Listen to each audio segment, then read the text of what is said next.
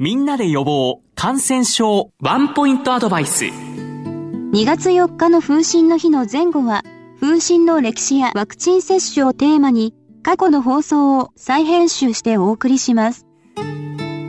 シリーズワクチン接種についての1回目妊娠時のワクチンについてお送りします。お話は国立感染症研究所感染症疫学センター室長田谷恵子先生です田谷先生、今回は妊娠時に接種すべきワクチンについてお話しいただけますか？基本的に妊娠中は生ワクチンという種類のワクチンを受けることはできません。一方、不活化ワクチンという種類のワクチンについては妊娠中であっても受けることができます。特に妊娠中に麻疹、風疹、水筒、おたふく風邪といった感染症にかかりますと、お腹の赤ちゃんに影響が出たり、妊婦さん自身が重症になったりすることがあります。例えば、妊娠中に麻疹、はしかにかかると、流産や早産につながることがあります。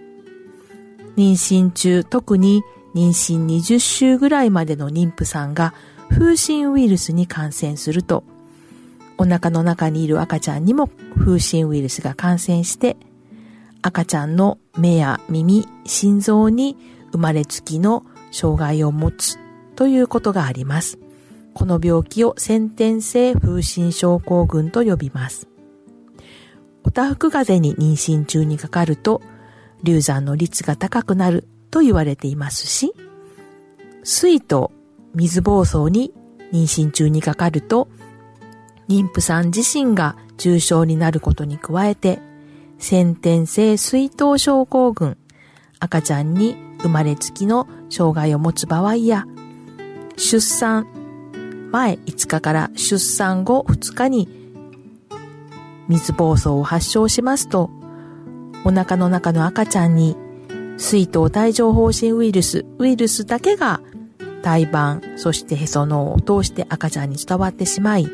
非常に重症の新生児水筒を発症することがあるので、